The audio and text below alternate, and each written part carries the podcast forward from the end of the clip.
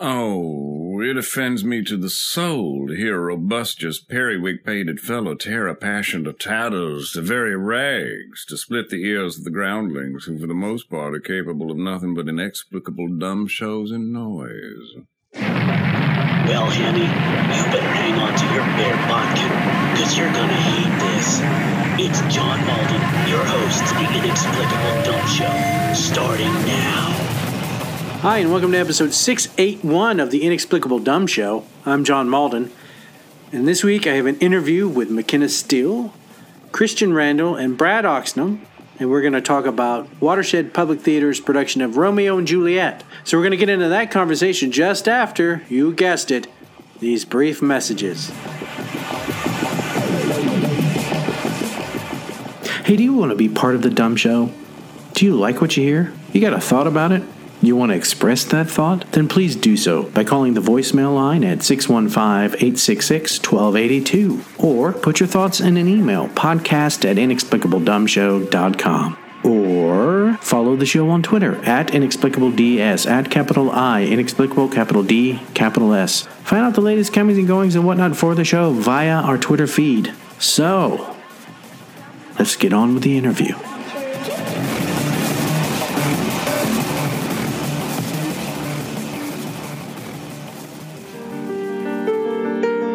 Hi, I am someone you will probably never meet. Yet I ask Yet I you ask to take you time. to take time to think about people you don't know but need your help. Children, some of them, and they don't all play They in the don't all gutter, play of in the course. gutter, of course. Well, maybe if it's called for. These men, women, and yes, even the children are professional actors. They want and need your time, money, and support. For just pennies a second, you can enjoy the fruits of their labor. Make sure they know you heard about them on the them on the Inexplicable Dumb Show. Inexplicable They may look at you funny, but that doesn't matter. It's for the children. It's, It's for, for the the children. children. It's time once again for some deep fried theater. All right, ID answers. I'm going to. Uh, I've got Brad Oxnam. I've got McKenna Steel. I've got Christian Randell. Uh, all part of, and myself, but all part of uh, Watershed Public Theater's production of Romeo and Juliet. Uh, so Brad is the director and um, what are you, the editor of the script? Is that how, how do you, want to could say that, yeah, script editor, sure. So uh, and then Go for it. uh, McKenna is playing Mercutio and the mayor. Yes, And then Christian is our our our Romeo. Romeo Drive. Romeo. And you're my dad. Boogie, boogie, boogie. I'm the father. uh, so, uh, uh, welcome, guys. How we doing? Great. Great. Cool. So, uh, Brad, I want to start with you first. Okay. Uh, so, like you said, you kind of uh, was the script editor. So, what led you into some of the cuttings? What was the decision? What was the driving factor for you in editing the Romeo and Juliet? Well, in editing the script, my biggest thing was telling the story as clearly as possible for our audiences. And with Shakespeare, I know they can get into uh, certain references that are kind of like heady. They're very academic. They're they'd be great for people who you know follow Shakespeare for who would know Romeo and Juliet uh, by by rote. But there were a few places where I was like, okay, we can get rid of references to like you know Greek deities or. Uh, since we weren't going to have it on stage, things like uh, Juliet's monologue, where she talks a lot about like seeing Tybalt's dead body come up and like attack Romeo.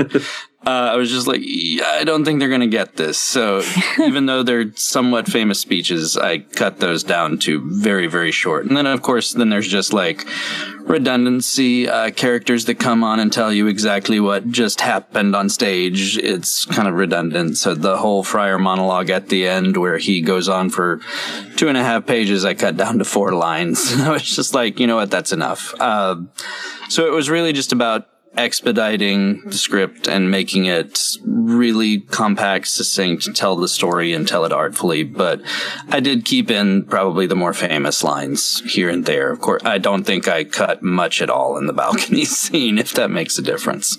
Our balcony, our balcony-less balcony scene, I should say. Our Sans Sans balcony scene. Our, bal- our Sans balcony balcony scene. Who needs a balcony? Come on. Not Romeo and Juliet. No, Not just at need all. a porch. That's right. Uh, so, is there something that was left out that you did you that you thought? Oh, what was the tough? What was the hardest decision in cutting? Mm. Actually, I don't think I had any. Really You're like, get it out of here. Yeah, seriously. I God. looked at, I looked at it, and then we got into rehearsals, and there were things I was like, you know what, that doesn't make a whole lot of sense. It just elongates the play. People are tripping over some words, so here, f- go ahead and cut it. And then I had some people say, well, now this doesn't make sense. So I looked at it again and said, okay, yeah, you're right. Let's put some lines back in. And whatever helped the actors best. So if, as long as it stayed within the scansion of the line, as long as it still made sense in the story, I wasn't that hard up about like taking away or putting back in lines. So I just said, what's the most artful thing here? Uh, and what's the best way to tell this story as quickly as possible? I have a point of pride that we've kept this play at about two hours and 15 minutes with an intermission. So, uh, that is a big point of pride for, uh, for a Shakespeare play. Yeah, that's really hard. right. I've sat through the three and a half to four hour Shakespeare shows, and that is not my plan as a director. Here you go. Romeo and Fly here. We're going quick. uh, so, of the only people in this podcast right now that play multiple roles, uh, McKenna, what, what's it like for you to go back and forth, and how? how what is your key for each character? You have do you have uh, uh, uh, some sort of uh, acting thought or image in your head that you go, okay, now I'm I'm you know Mercutio, now I'm the mayor, and what helps you snap into each character since they do happen the changes sometimes do happen quick. Yes, I think a lot of my thought process in going into playing the two different characters is, especially since with this one, the mayor and Mercutio um, are basically we're saying they're sisters. Um, and so for that, I kind of put it into the thought of, okay, maybe they're twin sisters, but they're just like when you have those twins that are just completely opposite of each other, of knowing that Mercutio probably hates that her sister is so stern and very rule like rule heavy like you need to follow the rules um and that's what helped her to get to a mayoral position um and so kind of trying to just really lean heavy into the opposites of each character um and Oh, and that helped especially with a lot of the lines that each character says. It's really easy to just kind of help to get into that headspace of Mercutio is just free spirit, just does whatever she wants, no cares at all in the world. And then, you know, having the mayor come in of, hey, these are the rules. Don't break them. Everything needs to be this specific way. Just very stern and not serious, but just uh, likes things to be the way that they need to be. and just listen to what I say and we'll be good. So it's kind of helpful that the lines that each character says help with that. and which one do you more personally align with Um, definitely Mercutio. I tend to not like to follow rules, but then I'll feel guilty for not following the rules and then I'll go and apologize later. But in the moment, I am very hot on my feet, not thinking about any decisions, not thinking about what I'm saying or the consequences, and then having to deal with the consequences later. Luckily, my consequences are not as uh, serious as Mercutio's, but I definitely fall into that line of character. christian do you agree Uh, I don't know if it's safe to agree. and of course man. for those that don't know you guys are married Yes. yes. so that's why i asked that question i didn't mean to get you in trouble christian Ah, Too late. He's always in trouble. yeah well that's what i thought you know so Yeah, might as well ask your the fault. question what, what more harm? yeah. What's one more foul? Um, so, Christian, uh, taking on the role of Romeo, slight work, huh? Yeah, yeah. It's just, you know, it's easy. It's nothing. It's, it's, it's very taxing. It's very difficult. Um, I love storytelling uh, in all its forms. Acting just was one of the easier ones to break into uh, because I'm a very bad speller. um, and so for me, acting has always been about the story and about telling it in a way that the audience understands it. Uh, as an actor, the struggle for me is memorizing all those lines. There's so many words and they need to be so exact, especially with Shakespeare. You've got to stay in that rhythm. You've got to make sure you rhyme when you do and don't when you don't. Uh, so there's just, uh, that's definitely the hardest part. But honestly, once we got those books out of our hands and once I started feeling comfortable with it, we are really lucky in this cast. Uh, there's just so much talent and people are really just generous on stage and easy to work with. And so it's been the acting part hasn't been so much of a struggle. it's been great to just play and and get it up on its feet and tell the story. And so far, people have, that have come that I've, I've, talked to have said they've understood it, and that that is the biggest compliment I think we can get is I understand it. That's the biggest success of Shakespeare. yeah. Oh, that does my heart good to hear. Yay! Well, at least you know we're not in England where the old biddies come out with their favorite version of Shakespeare's script and follow along while the play goes on. Uh-huh, and uh. frown every time a word is is wrong yeah, or right. the scansion isn't. That's not what they say in the first it. folio. but they've added a comma. The heathens. I could tell he didn't pronounce that capitalized. yes. Very much disgraceful. So, uh, so I'm going to ask uh, uh, all of you, and you go around the go around the circle here. Um, is there a highlight? Is there a moment like if you're going to tell your friends or your family and it doesn't have to be a moment for you or your characters, but is there a moment in this in this production that you're like this? You have to watch this. Pay attention for this. Just because it's like picking a favorite child, I'm going to let the actors go first. I have one that jumps to mind for sure, uh, and it is. I, I don't know how to say this without sounding like I'm bragging, but it's it's a scene that I'm in because I'm in most of them. So, well, I mean, you know, your name's in the title for crying out loud. They say your name the most in the show. um, but it's actually it's not one with Juliet. It's with the friar, ah, Scott. Scott, who plays our friar, is magnificent. He is so fun to play across from, so inventive and expressive. And I only do I think three scenes with him, but there are three of my favorite scenes. But I think the one that jumps out to me is the very first scene that he and I have together, where he is saying, you know, who is this new person you love? Did you forget about your old love? And he just he eats that scene up, and I love playing in that scene with him every night because he just ah uh, he he kills it, and it is so fun to see him and just to play across from him. Awesome. McKenna, do you, what's your version?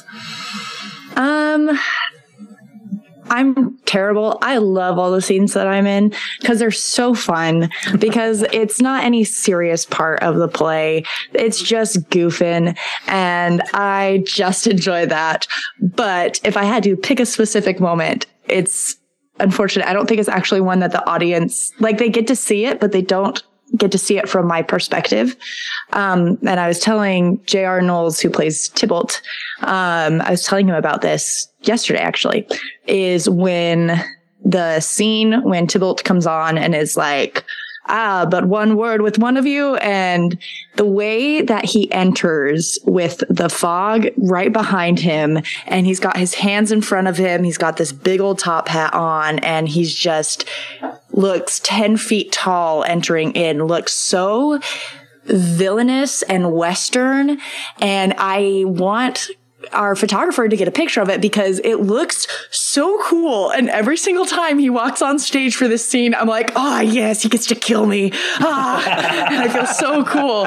And that's, it's not from a perspective of the audience, but just that brief interaction before our fight is probably one of my favorite moments of the play, just because it's just spitting insults at each other and it's fun. So when you say you're not on stage for any serious moments, you mean Mercutio is not on stage? yeah. The mayor's definitely. Oh yeah, Mercutio. Sorry, the mayor is nothing but serious moments, but that's why she's. And the mayor works with me a lot, so uh, I, that should have been, uh, you know, She's just your highlight here. You know. yeah, that's what I would say probably. Cool. All right, Brad. Me up. Well, actually, let's turn the tables on you. What's your favorite scene in this play? Or What's your favorite bit? Oh, the curtain call. Uh, no, I like. Uh, to be fair, to be fair no, I'm kidding. Uh, working with Kay, working with Kay, and our our intense interchanges of hate towards one another is natural. Um, no, I love Kay. I love Kay. She's so wonderful. but she she brings such an intensity, and it's kind of like you were saying, easy to play off of with with Scott and and you, uh, Christian. Kay, Kay Kay's my Scott. Does that make sense? Uh, following. so it, it's fun to see just. You know, when you're given something to work with and you can give it back, it's really fun. Now, Brad. Now, Brad. Okay. You're the last one in the room. Fine, fine, fine. Uh, Dies. Yeah. God, you know, when I'm an actor in uh, shows, it's really kind of simple for me to pick like one, but this is one of the few shows that I've directed where I'm like, I really have a hard time picking favorite moments because I really do think there's like several really good pieces throughout this like whole show. Whether it's the opening fight, I'm really proud of how that turned out. Whether it's the uh, the Queen Mab scene that we've worked on, whether it's the drunk scene that follows the party scene, whether it's like uh, the moments in the party scene where like Tybalt's getting upset and Kay and Lady Capulet has to calm him down. And then Romeo and Juliet have their like first meeting. The whole balcony scene I absolutely love. Just the fact that, oh, we made a, along myself, the actors and the intimacy director made a scene that is both touching and gripping and all without a stupid balcony. So if I was like, uh, like that's a point of pride to me. I will. So we need to work through your balcony hate. right? Yeah, pretty much. Is it a I- phobia or not really a jealousy? phobia. It was just more of like, well, everybody does a balcony scene. Let me try something different. And I figured out, well, why do we? Plus, in the setting we've set it, we've set it in kind of a Hatfield McCoy fictional Appalachian territory. Not a lot of balconies out in Appalachia. so some widow's peaks, but there's not like, uh, or or what do they call them? The widow's roost or whatever they s- uh, used to call them. Yeah. So they would have those places, but I don't remember seeing a lot of balconies uh, in that time period or setting. So I was like, well, let's just try it as if they're in the backyard and just talking to each other in the dark, and it, and it worked. It worked beautifully. But in I do love the friar scenes. I love the Mercutio death scene. I love Romeo's final moment in the first uh, half of the show where everything comes crashing down. I love the fact that there, you know, even all the way up to the end with, uh, you know, with Romeo and Juliet dead, and then it's got Lord Montague and Lady Capulet having a, a, uh, a not necessarily a ceasefire, but there is a coming together, and just the way the design worked out, you two are under the spotlights above your kids, and it's just like a beautiful, like image to end on. so it's super hard for me to truly pick like a, a favorite moment because there, uh, Oh, and there's a, a little bit of like, okay, I literally like gave actors stuff from my life to use into the play just to help them with their characterizations. And dude, it's so powerful every time. So, uh, it is just something I, you know, put a little pride pin in. Uh, I actually mentioned in the program my directing professor from Southern Mississippi. He passed away in February, and he's been kind of like over my shoulder the whole time that I've been directing this play. He was the one that really made me love Shakespeare, and I'd I'd like to think we did him proud with this one because it's a very solid show. It would be something I think even he would be like scratching his beard, going like, mm-hmm, mm-hmm, "I see what you did there, Brad. Okay, sure." no balcony. Interesting. Uh, yeah, he would say that. He would be like, mm, "No balcony. Okay, Bold, that's a choice. choice. That's a choice." that is a choice. Yeah. Okay. Well, let's let's ride with that. Okay. So, yeah, he would be. No, I was gonna say he in uh, when he directed Much Ado About Nothing, which was like my first real big introduction to Shakespeare. I'd done one show before that, and it was terrible. This one was the first good Shakespeare I'd done, and uh, I'll never forget one. Uh, I was playing Leonato in in a later scene where I'm supposed to like harass one of the two like evil henchmen that you know uh, committed uh, basically helped the villain uh, break up my daughter's engagement. Uh, the other actor wasn't giving much, so that he took me aside and said, "I want you to just uh, push him a little, maybe uh, maybe fake him out a bit, see what you can do." So I I pretended to hit the dude, uh, like reared back to slap him, and sure enough, that actor started like doing exactly what he needed to do in the scene. like, oh crap, Brad's on it. Oh shoot. Uh, so you advocate violence in the rehearsal process. he, is what I'm hearing. he said, "Don't." He literally said, "Like, don't physically hurt him, but maybe make him think you will. Just see where it goes." So bless. No Luke. permanent So- marks. No permanent marks. no marks. permanent but- marks, but but yeah, he was an incredibly effective director. So, and I hope we were able to do the same thing for this cast. Uh, so, with all the the input that I tried to get for this show, uh, but yeah, I'm very proud of the whole thing. It's hard for me, re- seriously, to pick a favorite moment. Okay. Well, we got Christian in trouble earlier, so now Oh boy, it's McKenna's turn to get in trouble. I never get in trouble. Dun dun dun. You need to rate your husband's scale of wooing one to ten. With on stage. Okay, I was about like, uh, in in what context? In real life, a two. a two at best. Well, that's you guys can work through that, but I'm just saying. We'll we'll do that therapy session later. no, um, he does it. First off, first off, before you rate, is is it weird to watch your husband woo another woman on stage? You know, I thought I would be a little bit better about it than I have been, but um, no, it's interesting. I mean, since we've been together, I've had to uh, be in a show where I have to kiss somebody or where I'm in a relationship with somebody. And it's very interesting because I think that first time I was like, oh, this is going to be weird. But then when I was doing it, I was like, this is just a job and I can tell. That's cool.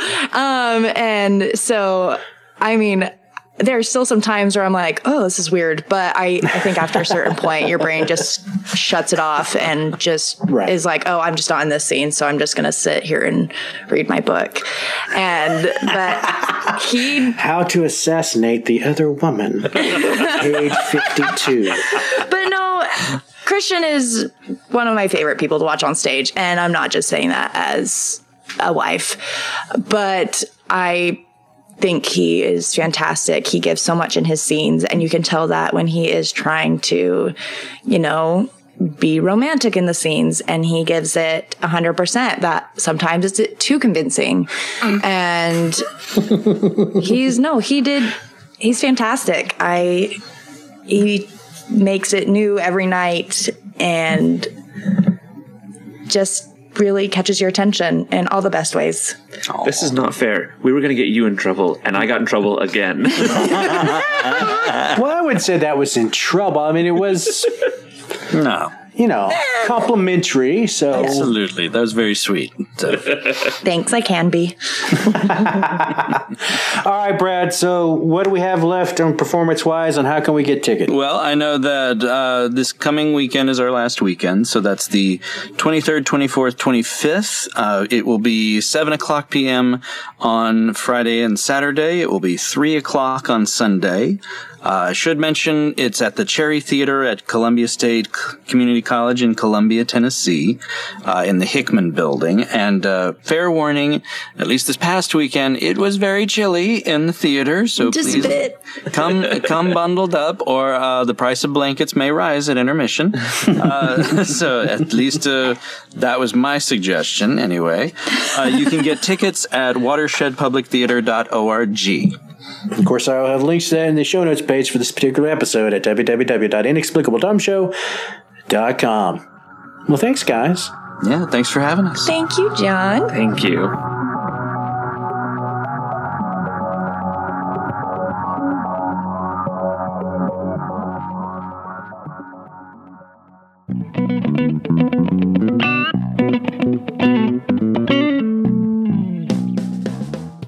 If you love the Inexplicable Dumb Show as much as I do, don't be shy about it. Go ahead and wear your feelings on your sleeve, or at least your chest.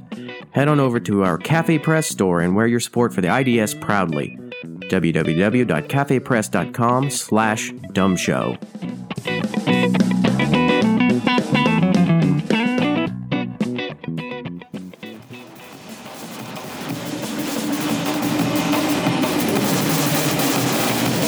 All right, so that is it. I'd like to thank McKenna Steel, Christian Randell, Brad Oxnam for stopping by to chat about Watershed Public Theater's production of Romeo and Juliet. Ticket information discussed in the body of this podcast will be found on the show notes page for this particular episode at www.inexplicabledumbshow.com. You got a thought about this episode? You want to share it? Call the voicemail line at 615 866 1282 or put your thoughts in an email podcast at inexplicabledumbshow.com. And so next time, we're going to have return of the IDS Summer Rep. We'll have a new IDS Summer Rep series episode. So until next time, this is John Malden saying, hey, we'll see ya. Bye.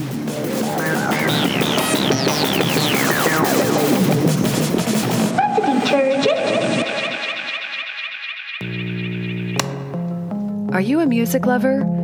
Then let Magnatune dazzle you with how different we are from the rest of the music industry.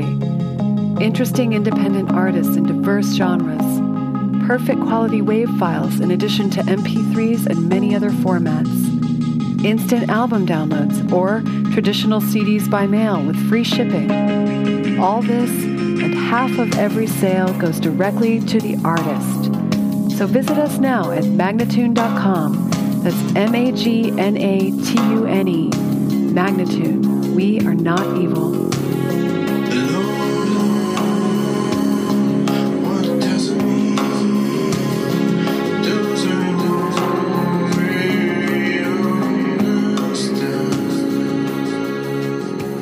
Blubrry. This podcast is a member of the Blubrry Network. Blubrry. No E's. That's Blubrry, B L U B R R Y dot com. Blubrry dot com.